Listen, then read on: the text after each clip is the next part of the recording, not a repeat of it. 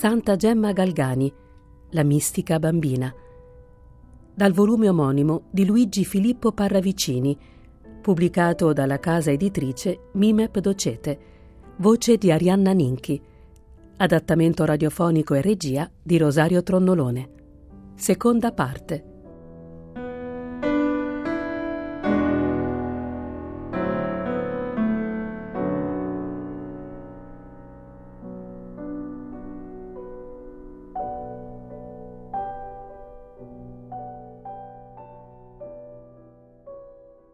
Nostra cara zia Leoncioni di Camaiore, risaputo delle estreme ristrettezze in cui si trovava la famiglia, subito volle prendermi con sé e mi portò a casa sua.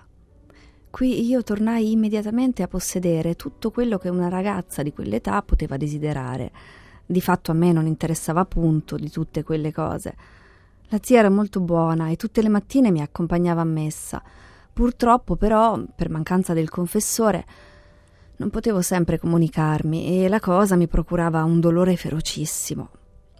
L'unica cosa che mi interessava era starmene chiusa in casa a fare qualche servizio, o meglio ancora in camera mia a pregare, andare la mattina a messa e al camposanto o in chiesa la sera per l'adorazione, parlare di Dio e delle sacre cose.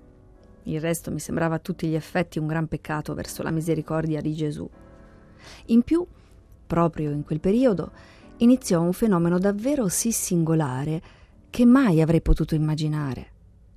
Il mio Gesù, che io avevo sempre avuto strettissimo nel cuore e vicino a me nei sensi, nonché il mio angelo custode, nonché tutti coloro che mi avevano sempre spiritualmente assistito, iniziarono a non farsi più vedere, per ore e ore, giornate intere, ma che dico giornate intere, settimane, mesi, che a me parvero come millenni.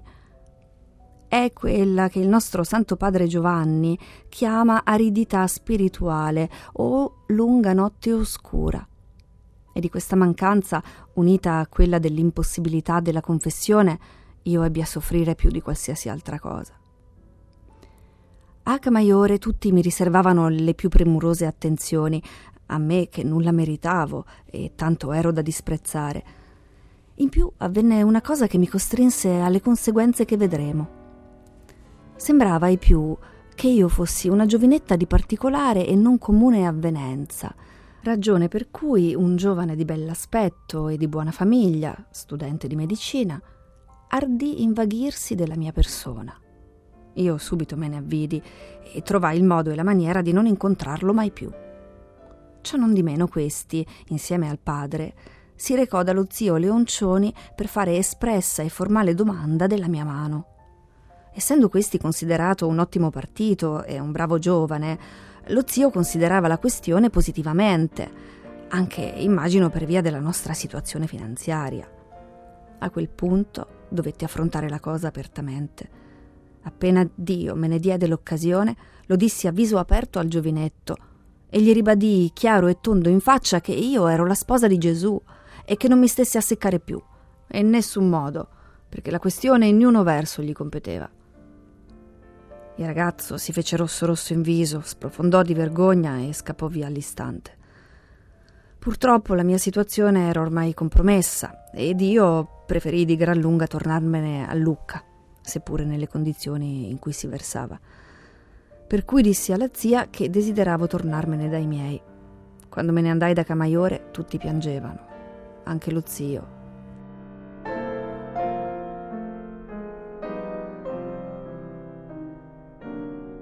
Finalmente potei tornare a confessarmi con il Monsignore, che mi tolse davvero un grande peso dal cuore.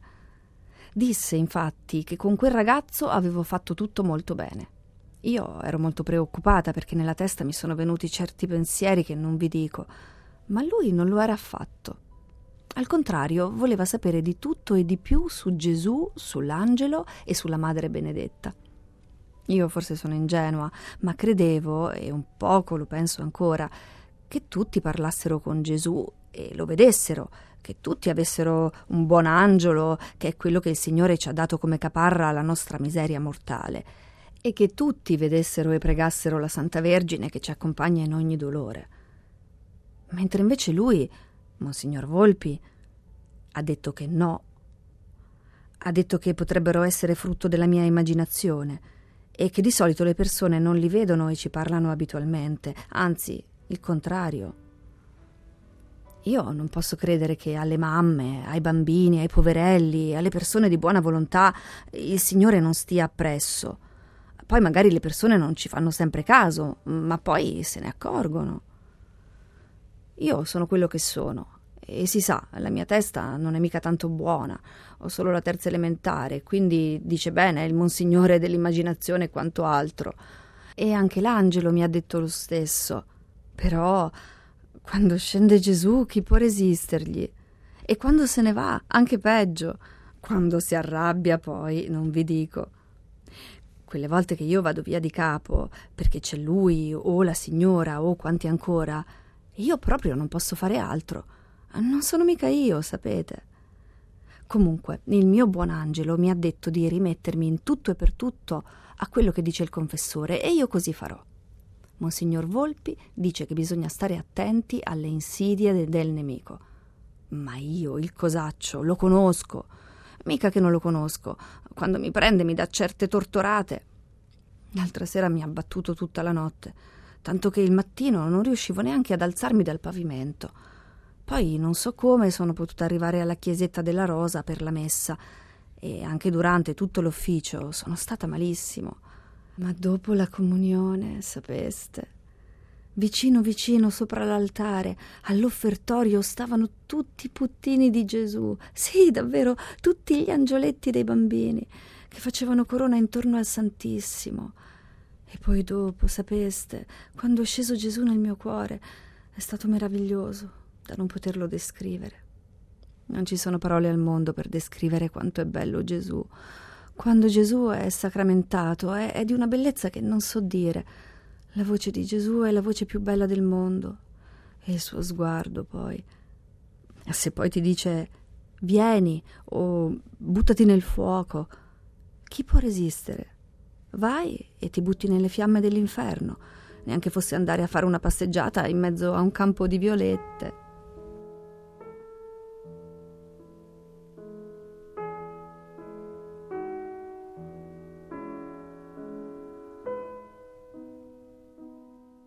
Il buon Gesù però mi aveva avvertito che sarebbe arrivata questa malattia.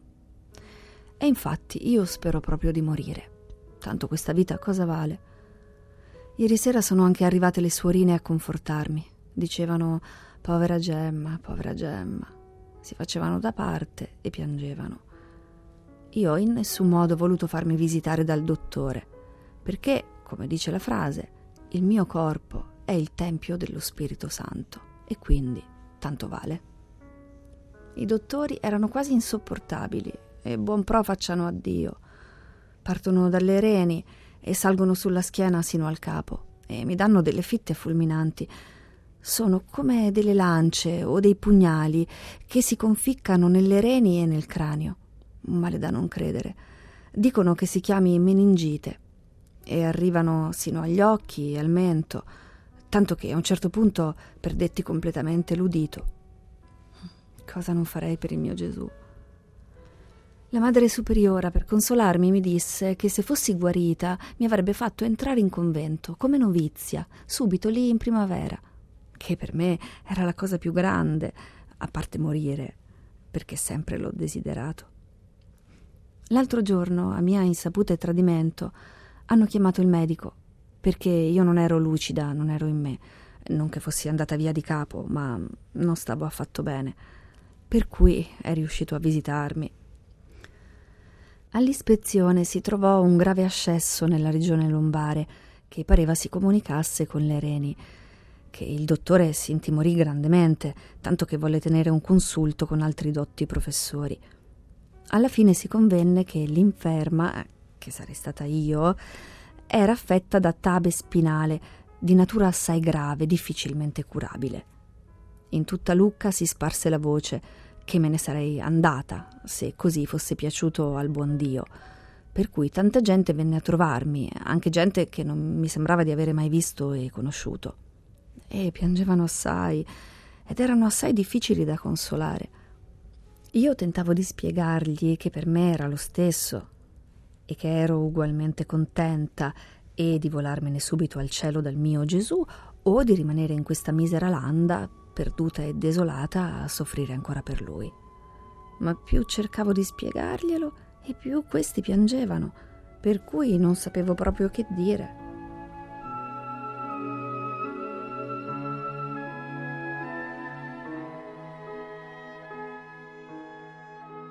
Poi una notte successe una cosa molto strana.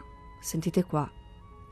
Dopo che il cosaccio mi aveva afflitta e battuta ben bene, venne a trovarmi in sogno, anche se io ero sveglia, una strana figura tutta splendente rivestita di bianco, che però non era Gesù e sembrava molto giovane e non lo conoscevo.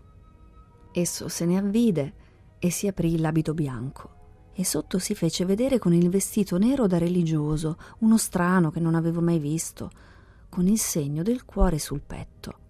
E poi disse: Gemma, fai pure il voto di essere religiosa, ma non ci aggiungere altro. E poi disse: Sorella mia. Io non capivo nulla di tutto questo e per ringraziarlo gli baciai l'abito. Lui si tolse il cuore quello disegnato sull'abito, e me lo porse per baciarlo. Io lo feci e lui me lo pose pure sopra i lenzuoli e ripeté ancora sorella mia. Poi sparì. Ho capito solo più tardi che questo strano personaggio era il beato e poi San Gabriele della Dolorata e l'abito nero era quello dei passionisti. San Gabriele è venuto tante volte a consolarmi durante la malattia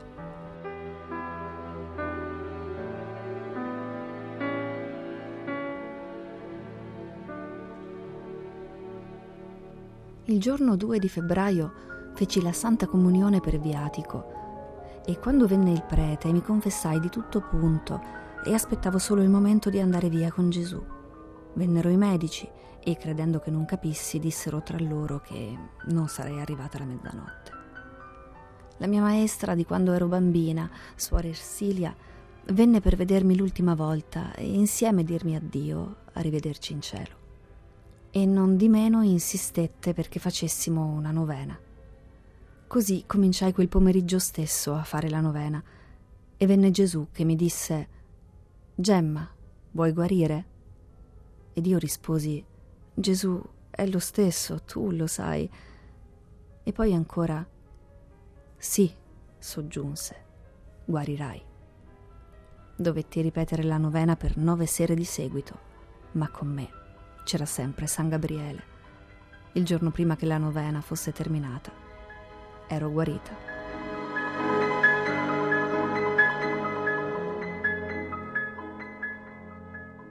La guarigione fu istantanea ed io me ne accorsi immediatamente per il semplice fatto che non sentivo più punto il male.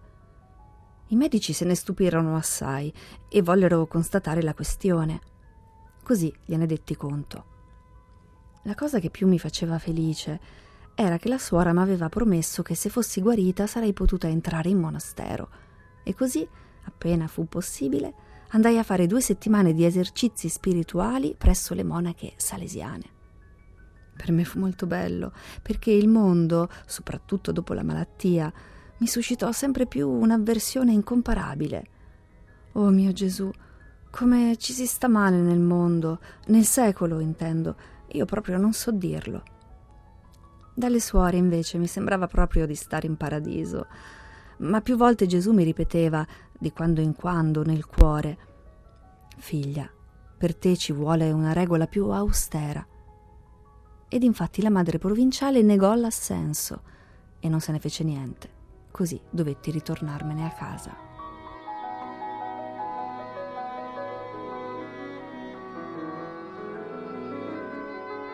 Il giovedì della settimana successiva mi misi dunque per la prima volta a fare l'ora santa e mi sentivo così ripiena di dolore dei miei peccati che passai giorni di martirio continuo. In mezzo a questo dolore infinito mi rimaneva però un conforto, quello di piangere, un conforto e un sollievo insieme. Passai l'ora intera pregando e piangendo. Infine, stanca com'ero, mi misi a sedere, che tutto ad un tempo mi vennero a mancare le forze. Dove mi trovai? Io non so dirlo. Mi trovai dinanzi a Gesù crocifisso allora allora. Versava sangue da tutte le parti. Che pena, che dolore indicibile vedere il Signore in quello stato. Abbassai subito gli occhi e mi feci il segno della croce e mi misi con la fronte a terra. Gesù mi rialzò e mi disse Guarda figlia, impara come si ama. E mi mostrò le cinque piaghe aperte. Vedi questa croce, queste spine, questi chiodi? Vedi questo sangue, queste piaghe, questi squarci? Sono tutte opere di amore ed un amore infinito. Vedi fino a qual segno io ti ho amato? Mi vuoi amare davvero? Impara prima a soffrire. Il soffrire insegna ad amare. A tali parole provai un dolore sì grande che più non reggendolo caddi a terra svenuta e così stetti per più ore.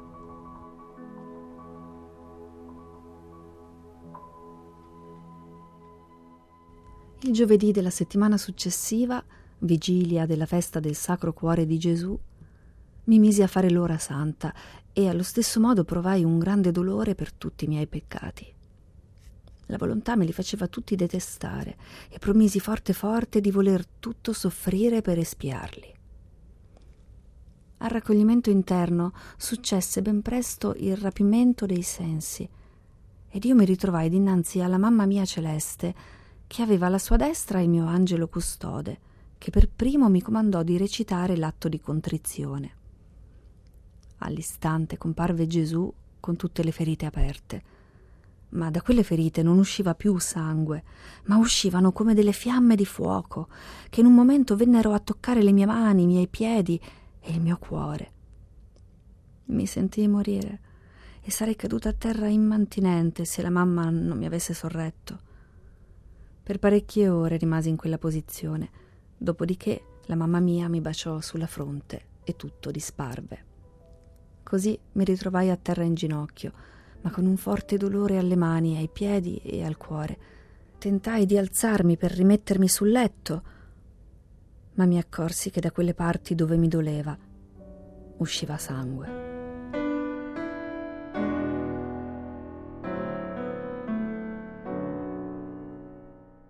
Il problema era che non vivevo in monastero e due volte al giorno mi toccava di uscire di casa per andare in chiesa alla Santa Comunione e alla visita del Santissimo e le ferite in quei giorni davano sangue in gran copia.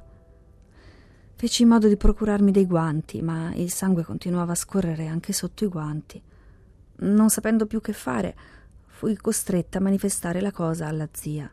Zia, le dissi, veda un poco che mi ha fatto Gesù, che io non mi ci raccapezzo più niente. Il fenomeno continuò a ripetersi periodicamente, lo stesso giorno, alla stessa ora, ogni settimana, ovvero sia dalla sera del giovedì verso le 8 sino alle 3 del pomeriggio del venerdì. Le ferite delle mani erano come delle piaghe vive, circolari, come di un bottone irregolare della misura di un centimetro di diametro all'interno delle palme e di due millimetri sul dorso, ma quella sopra era oblunga e della misura di due centimetri di lunghezza. Nei piedi, allo stesso modo, erano però di diametro maggiore sul dorso e di minore sulla pianta. Quella del dorso del piede sinistro era grande quanto quella della pianta del piede destro. La ferita del costato attraversava in verità il polmone e arrivava sino al cuore.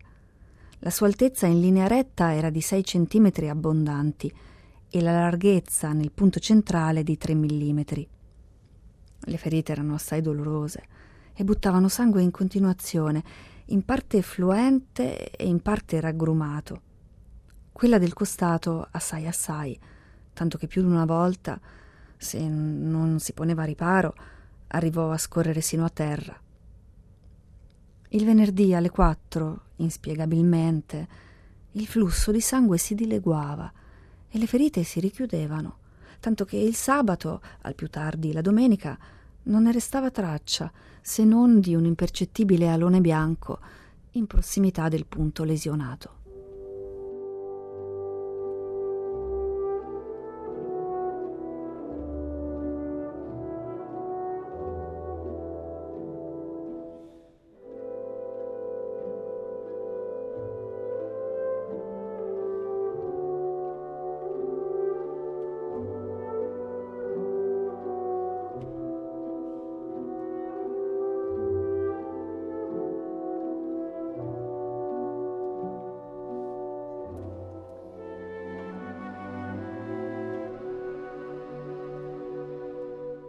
Santa Gemma Galgani, La mistica bambina. Dal volume omonimo di Luigi Filippo Parravicini, pubblicato dalla casa editrice Mimep Docete, voce di Arianna Ninchi, adattamento radiofonico e regia di Rosario Tronnolone. Seconda parte.